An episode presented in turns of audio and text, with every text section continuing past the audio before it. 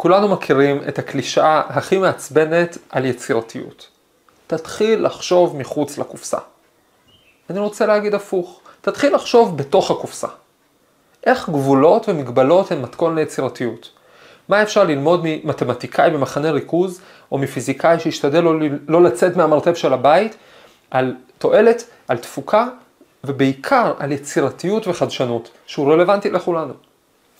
שלום לכם, תודה שהצטרפתם אליי לפודקאסט המדע מחפש משמעות. אני דוד אייזנברג, אני פרופסור לכימיה בטכניון.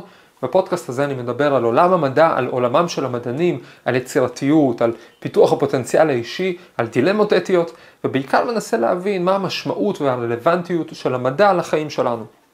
השבוע נדבר על גבולות, המתכון הסודי ליצירתיות. בשבוע שעבר, בפרק הקודם, דיברנו על המתמטיקאי הנודד פול ארדש, המתמטיקאי ההומלס, איך הוא היה עובר מעיר לעיר, מכנס לכנס, מפזר את הרעיונות שלו, מפזר את העזרה שלו, את שאלות המחקר שלו. דיברנו על הפריון שלו, שהוא פרסם למעלה מ-1500 מאמרים, המתמטיקאי הפורה ביותר אי פעם. למדנו ממנו שיעור ביצירתיות, לפרוץ את הגבולות, לחלק את הטוב לכל כיוון בלי למיין, כי אתה, אתה לא יודע מה יכול להגיע לאן. עכשיו אני רוצה להסתכל הפוך. מי הדמות בעולם המדע והחשיבה שהיא הכי הפוכה לארדש שאפשר לדמיין? אני רוצה להציג בפניכם את סיר הנרי קוונדיש. מדען בריטי, לפני, אה, אה, מת לפני קצת יותר מ-200 שנה, היה אחד המשמעותיים ביותר בפיתוח הפיזיקה המודרנית, הכימיה המודרנית. יחד עם זה, אפילו שהוא עסק במדע תקופה שהיא קרובה ל-50 שנה, זאת אומרת בערך אותה תקופה כמו פול ארדש, הנרי קוונדיש הבריטי פרסם כ-20 מאמרים כל חייו. זה פקטור של כמעט פי 100 פחות מאשר פול ארדש. רוב התגליות של קוונדיש התגלו במחברות שלו אחרי, אחרי מותו. כל החוקים שמי שלמד מדע שמע אותם, חוק אום, חוק קולון, חוק דלטון ללחצים חלקיים שכימאים מכירים, אפילו ההבנה של מה זה חום שאחר כך הייתה יסוד לטרמודינמיקה, כולם בעצם היו צריכים להיקרא על שמו, אם הוא היה טורח לפרסם אותם. מה היה הסיפור שלו? קוונדיש היה בן אצולה. הוא אה, אה, ירה שתי ירושות ענק, אה, והוא הפך להיות אחד האנשים העשירים בבריטניה, ובעצם הוא היה יכול פשוט להיות באחוזה שלו כל הזמן, כמעט בלי לצאת, רק לצאת לפגישות תקופתיות של ה-Royal Society, של, של למדעים, של האגודה המלכותית למדעים, ובאחוזה שלו היה לו מצפה כוכבים, והיה לו מעבדה פיזיקלית, והיה לו מעבדה כימית, והוא רק ישב שם ועסק במדע, הוא היה ביישן קיצוני, הוא לא היה מסוגל לדבר עם אנשים אה, שדיברו אליו ישירות, פנים אל פנים, הוא לא היה מסוגל לדבר עם אנשים אה, שהוא לא הכיר מקודם, אה, עם יותר מבן אדם אחד באותו זמן הוא לא היה מוכן לדבר, הוא לא דיבר עם נשים בכלל, עם העובדות משק בית שלו, הוא היה מתכתב בפתקים. מי שרצה לדבר עם קוונדיש על משהו, היה צריך לנסות לעמד לא רחוק ממנו אבל בזווית, לדבר אל החלל ולקוות שאולי קוונדיש אה, אה, אה, ימלמל משהו בתגובה. רוב הזמן שלו, כאמור, ישב באחוזה, עסק במדע וכמעט לא פרסם שום דבר. למה בעצם? חוץ מהביישנות. למה קוונדיש לא שחרר את התגליות שלו? אני חושב שמעבר לביישנות יש פה משהו מהותי. קוונדיש לא רצה לספר לפני שזה יהיה מושלם, לפני שהוא לא סיים להבין את הכל. למשל, אחד הגזים הכי מדוברים בימינו הוא גז המימן, מדברים עליו הרבה בהקשר של אגירת אנרגיה, של המרת אנרגיה. קוונדיש היה זה שגילה את גז המימן. אה, וסיפור הגילוי הזה הוא מאוד טיפוסי לנקודה הזאת של לא לפרסם עד שזה מושלם. קוונדיש שם לב שכשלוקחים חומצה ומטפטפים אותה על מתכות, הן מבעבעות, זה משהו למעשה ששמו לב לפניו, והוא אסף את הגז הזה והוא התחיל לחקור אותו. עכשיו, הוא, המחקר שלו היה יסודי ומעמיק כמו כל המחקרים שהוא עשה בחיים שלו, הוא רצה לדעת על הגז הזה הכל, איך הוא מתנהג עם חמצן, כמה ממנו יש במים, אה, מה הצפיפות שלו, מה התכונות שלו, מה התגובות שלו עם גזים אחרים. הוא כל כך התעכב עם לפרסם את התגלית הזאת, הוא בסוף פרסם אותה, כשהוא, כשהוא הרגיש שזה מספיק שלם, אבל הוא כל כך התעכב עם לפרסם אותה, שחלקים ממנה פורסמו על ידי אחרים. למשל, אה, ג'יימס ואט, שגילה את אה, מנוע הקיטור, היה זה שפרסם לפני קוונדיש את אה, כמה מימן יש במים, אפילו שקוונדיש גילה את זה לפניו. בעצם הסוגיה של באיזה שלב לפרסם היא סוגיה שמדענים ניצבים בפניה הרבה. והיא משליכה מאוד על סוגיות שאנשים שהם לא מדענים ניצבים בפניה גם.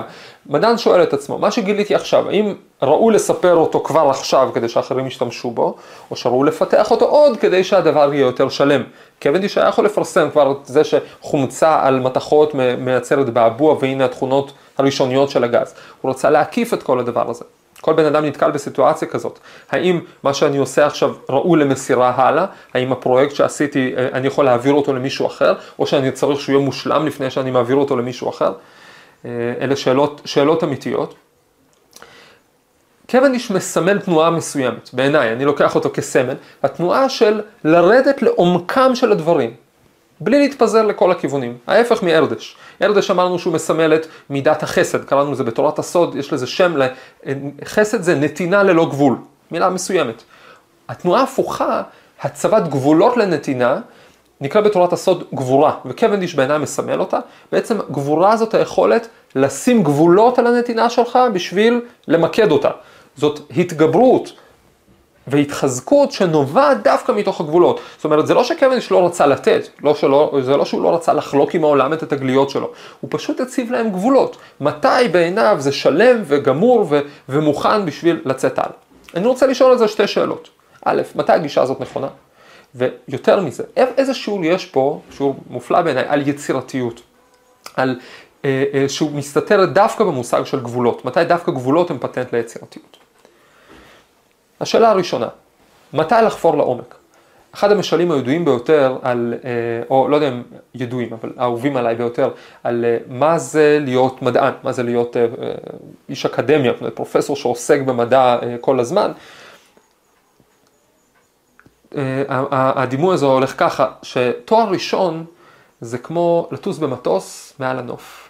אתה רואה הרים, עמקים, נהרות, ימים, זה יפהפה. להיות מדען זה לנחות עם המטוס בנקודה אחת ולחפור בכפית באותה נקודה 20 שנה. עכשיו, זה נשמע טיפה מייאש, וזה מאוד כיף להיות בתואר ראשון וללמוד הרבה דברים על הרבה דברים, אבל מה לעשות? בשביל שמשהו יצא מהאדמה, לפעמים צריך לעצור ולחפור. יש גם קלישאה כזאת שאומרת שהמסע הוא היעד, העיקר הוא המסע, לפעמים לא, לפעמים היעד הוא היעד, לפעמים צריך להפסיק את המסע בשביל לעצור בנקודה מסוימת ולהתחיל לחפור. הרי, ואני מקווה שהמתמטיקאים פה לא יעלבו, אנחנו דיברנו על ארדש ועל הגאונות שלו ועל הפיזור שלו וכמה הוא עזר לכולם, אבל תכלס, אם אני מסתכל על ה... על הקריירה שלו, אני מסתכל על הדברים שהוא עשה ושהוא פעל בעולם. הוא תרם לאין ספור תחומים, הוא תרם לאין ספור כיוונים. אבל האם יש איזה דבר אחד שהוא באמת גדול שהוא עשה? האם הוא חתום על איזה תגלית אחת שפתחה תחום שלם? הוא עשה, הוא פתח המון המון כיוונים, הוא עזר להמון אנשים, הוא עשה הרבה דברים חשובים, אי אפשר לקחת את זה ממנו, אבל כל הפרסים שלו בסופו של דבר היו פרסים על מפעל חיים. והוא לא קיבל אף אחד מהפרסים שהם פרס על תגלית, פרס נובל, למשל כלכלה מתמטיקאים מקבלים לפעמים מדליית פילדס. הכל היה אה, אה, אה, יותר לרוחב, אולי אם יורשה לי הקטן להגיד על מישהו גדול כמו ארדש דבר כזה, אולי ארדש יתפזר יותר מדי. אם כל חודש אתה אצל מתמטיקאי או מתמטיקאי אחר, ואתה צולל לתחום שלהם, דולה איזה פנינה, ואז טס למקום הבא בשביל לעבוד עם מישהו אחר. אולי אתה, מתי תתיישב ותעשה משהו גדול? אמרנו על ארדש שאהב לפזר את הרעיונות שלו, שהוא גם אהב לפזר את הכסף שלו, שהוא היה רואה את ההומלס הראשון ונותן לו כסף, את כל הכסף שיש לו בכיסים. מה אם ההומלס השני יותר רעב, מה אם ההומלס השני ממש עומד למות ברעב ואתה נותן לראשון ונגמר לך כסף לתת לשני. בעצם היכולת לעצור את הנתינה היא היכולת למקד אותה, לתת אותה למקום הנכון, ואנחנו יודעים שלגבולות יש כוח עצום, רואים את זה בסכר. סכר עוצר זרימה של נהר לנקודה אחת שמאפשר לנו לייצר חשמל. רואים את זה בחומר נפץ. הרי אם לקחת דינמיט ולהצית אותו, הוא יבער. זה, זה מה שעושה המשטרה כשהם אה, אה, תופסים אה, דינמיט אה, לא חוקי. פשוט הם פותחים קצת את זה שיהיה אוויר פתוח ומציתים. זה לא מתפוצץ. אבל אם לקחת דינמיט ולדחוס אותו לתוך מקום צפוף ולהצית אותו שם, שם הבעירה יכולה לבקוע את הסלע ולפתוח דרך, אה, לפתוח את המקום לדרך חדשה. זה מה שעושים עם 80% מחומרי הנפץ בעולם, אה, עושים איתם בנייה.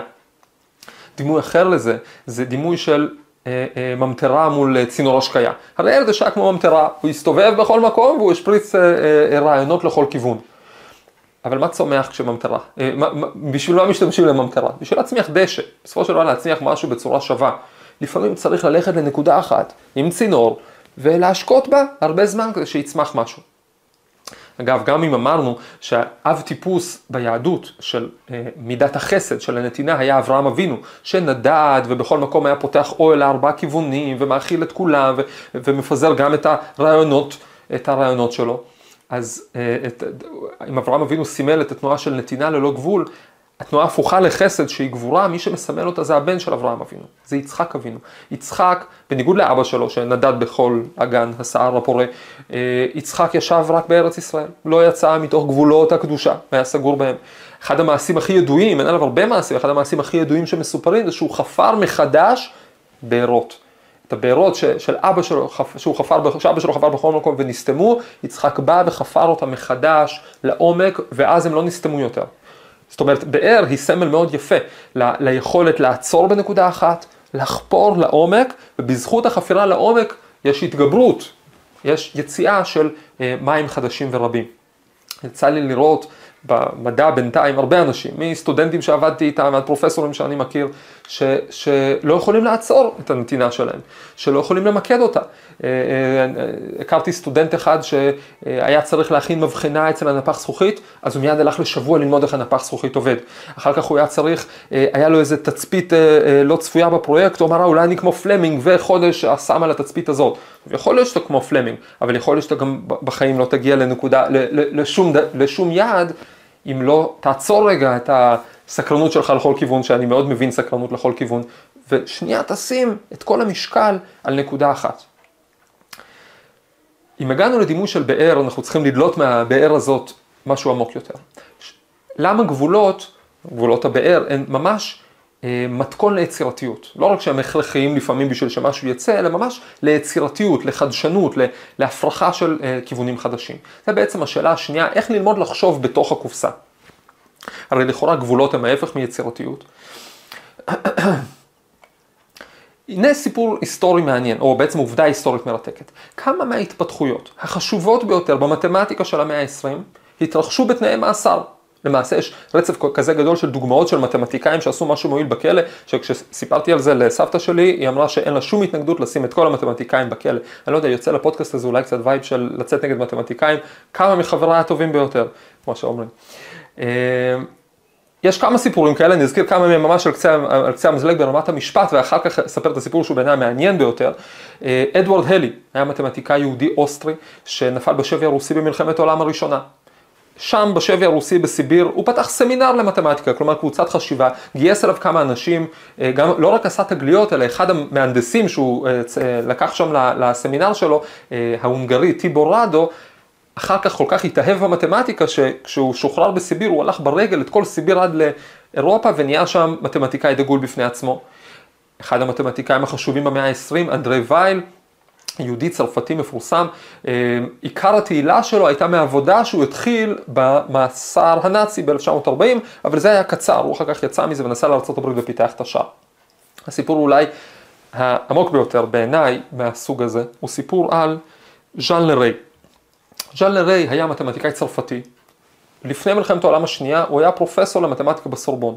הוא עבד על בעיות מאוד מעשיות, אה, בעיות שקשורות למשוואות דיפרנציאליות, שקשורות למשוואת נאוויה סטוקס, שמתארת תנועה של נוזלים, משהו אה, בעל חשיבות קריטית עד היום, והוא באמת עשה שם אה, התקדמויות חשובות.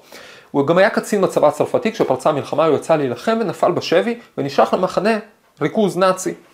שם הוא בילה חמש שנים, היה שם כל המלחמה. מחנה הריכוז הזה, היה לו מאוד חשוב שהנאצים לא ידעו שהוא, אה, שיש למתמטיקה שלו יישומים, שהוא מבין בתחומים שיש להם חשיבות מעשית, אה, כי הוא לא רצה שהם יגייסו אותו למאמץ המלחמה. אז מה שז'אן לרי עשה, הוא אמר להם שהוא מתמטיקאי תיאורטי, הוא עובד בטופולוגיה אה, אלגברית, תחום מאוד, מאוד תיאורטי והיפותטי, ובאמת בתחום הזה בחמש שנים האלה של המעצר שלו, בגלל שהוא כפה את עצמו לתחום הזה, הוא הגיע לתגליות שממה שאני קורא ושומע, הן חשובות ביותר ומרכזיות עד היום, עד היום משתמשים בהם, עד היום מנסים להבין אותם, למעשה הם גם, גם הם, הם ברמה כל כך גבוהה וכל כך קשות להבנה, שמישהו יתבדח בדיחה קצת שחורה, שרואים, הם כל כך, שהמתמטיקה שלו כל כך קשה, שרואים שמי שעשה אותה היה במחנה ריכוז.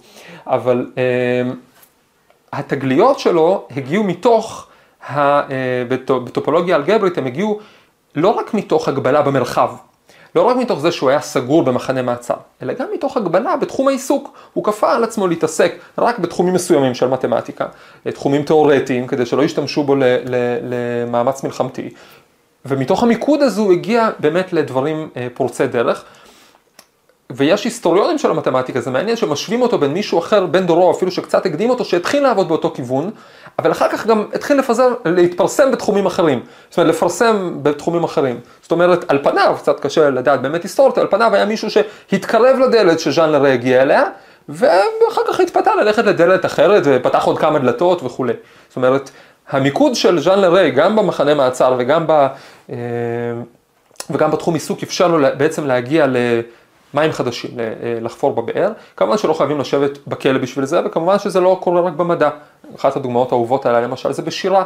הרי למה בכלל קיימות צורות שיריות מורכבות? אה, הייקו, שלוש שורות, חמש עברות, שבע עברות, חמש עברות, בדיוק, אה, שלוש. כן, חמש, שבע, חמש. אה, או חמשיר, שתי שורות ארוכות, אחת, שתיים קצרות, אחת ארוכה, יש צורות כמובן הרבה יותר מורכבות, הסונטות של שייקספיר, מבנה חריזה מאוד מורכבים. למה צריך לשים את עצמך בסד הזה? תכתוב, כמו שבשירה מודרנית יותר, כמו שאתה רוצה, תקצוץ את השורות איפה שבא לך, אל תקצוץ אותן. יש משהו בגבולות שהוא מוציא יצירתיות. כשאתה מתאמץ להיכנס לגבול, אתה חופר יותר עמוק בעצמך, חופר יותר עמוק בדימוי, מה חסר לדימוי הזה, חופר יותר עמוק במילה, מה מדויק ומה לא מדויק במילה הזאת, ואתה בעצם יכול להגיע ל, ל, אה, ליצירתיות חדשה ולהוליד משהו חדש. אגב, זה מעניין, עשו ניסוי כזה בפסיכולוגיה, שמעתי פעם, אה, חיפשתי את המקורות שלו ולא מצאתי. אם מישהו מכיר את המקורות, מוזמן אה, להעיר לי עליו, אבל האופן שאני זוכר את הסיפור זה שביקשו מאנשים למנות להגיד שם של שלושה אובייקטים, ורשמו כמה זמן לוקח להם. ולקח איזשהו זמן ממוצע. ואחר כך ביקשו מהם למנות שלושה אובייקטים לבנים. לכאורה הגבילו אותם, לכאורה זה לא כל האובייקטים בעולם, רק לבנים. והעובדה היא שבממוצע לקח להם פחות זמן. זאת אומרת, היצירתיות, זה ש... הגבולות, הגבלת, התנאים המקבילים, האילוצים, מיקדו אותם יותר מהר. אגב, שמעתי בעצמי, זה סיפור ש, ששמעתי מפרופסור ששון צחייק באוניברסיטה העברית, אה, מדען קוונטי אה, דגול בתחום הכימיה הקוונטית, הכימיה התאורטית, הוא סיפר את זה לכל הכיתה, אז אני מרשה לעצמי לחלוק את זה, שזה, הוא מספר את זה על עצמו, הוא אומר שכשהוא למד בתואר הראשון, אה, כל גביש שהוא ניסה לגדל לא צמח, לעומת זאת כל פעם שהוא נכנס למעבדה הוא שבר את אחד הכלים. אז הוא אמר, טוב, כנראה שאני צריך להיות כימאי תאורטי, ובאמת הוא הפך להיות כימאי תאורטי מאוד מאוד חשוב, שתרם תרומות מכריעות על uh, הבנת מה זה קשר כימי בין אטומי וכולי, ואני שמח שהראו לו את הגבולות שלו מלמעלה, כדי שידע לא, לאיזה כיוון הוא צריך ללכת. בעצם מה שראינו, אני מסכם, ראינו שתי תנועות נפש, שתיהן קיצוניות, ושתיהן יכולות לעזור לנו לצאת מנקודה של תקיעות. מצד אחד, לפעמים אנחנו מרגישים נעולים בתוך איזושהי תבנית מעגלית. ואז צריך להיות כמו ארדש, כמו אברהם אבינו, לזרוק את עצמנו לכל כיוון, לא להגביל את עצמנו לרעיונות ממוינים מראש, לנסות כל דבר אולי משהו יצליח. בעצם קראנו לזה לפתוח את האוהל לארבעה כיוונים. אמרנו שזו נקרא מידת החסד. לפעמים הפוך, לפעמים אנחנו מרגישים שאנחנו מתפזרים, ש, ש, שאנחנו מנסים יותר מדי דברים ושלא מרגישים שיש התקדמות קונקרטית. במובן הזה, במצב כזה אפשר לנצל את הכוח השני שהוא גם קיצוני, כוח הגבורה, לסגור את עצמנו בתוך קופסה, בתוך מסגרת, לפעמים אפילו באופן מלאכותי, לשבת, להיסגר בחדר, לכבות את הדברים המסיחים שבעצם מקשרים אותנו עם העולם בחוץ, ויכול להיות שהגבולות האלה זה מה שיפריח מאיתנו, גם יכריח אותנו להתקדם וגם יוציא מאיתנו יצירתיות חדשה. אגב, קוונדיש, הפיזיקאי שהתחלתי לדבר עליו בהתחלה, זה שהיה במרתף של הבית, ידוע בזה שהוא היה הראשון שקבע את משקל כדור הארץ, על ידי ניסוי מאוד מחוכם שהוא עשה בתוך מר, אה, צריף קטן באחוזה שלו. והרבה שנים אחר כך, תושבי האזור היו עוברים ליד הצריף, ככה מספרים ההיסטוריונים, ואומרים, בצריף הזה שקלו את כדור הארץ. זאת אומרת, בצריף הזה, הקטן הזה, החדרון הזה, שהוא לא אוהל פתוח לארבעה כיוונים, אלא יותר דומה לבאר שבה מתמקדים בנקודה אחת, דווקא ממנה יצא משהו שיש לו השלכות על כדור הארץ שלם. אז קדימה, לסגור את הדלת, לסגור את הטלפון ולהתחיל לחפור את הבאר. בהצלחה.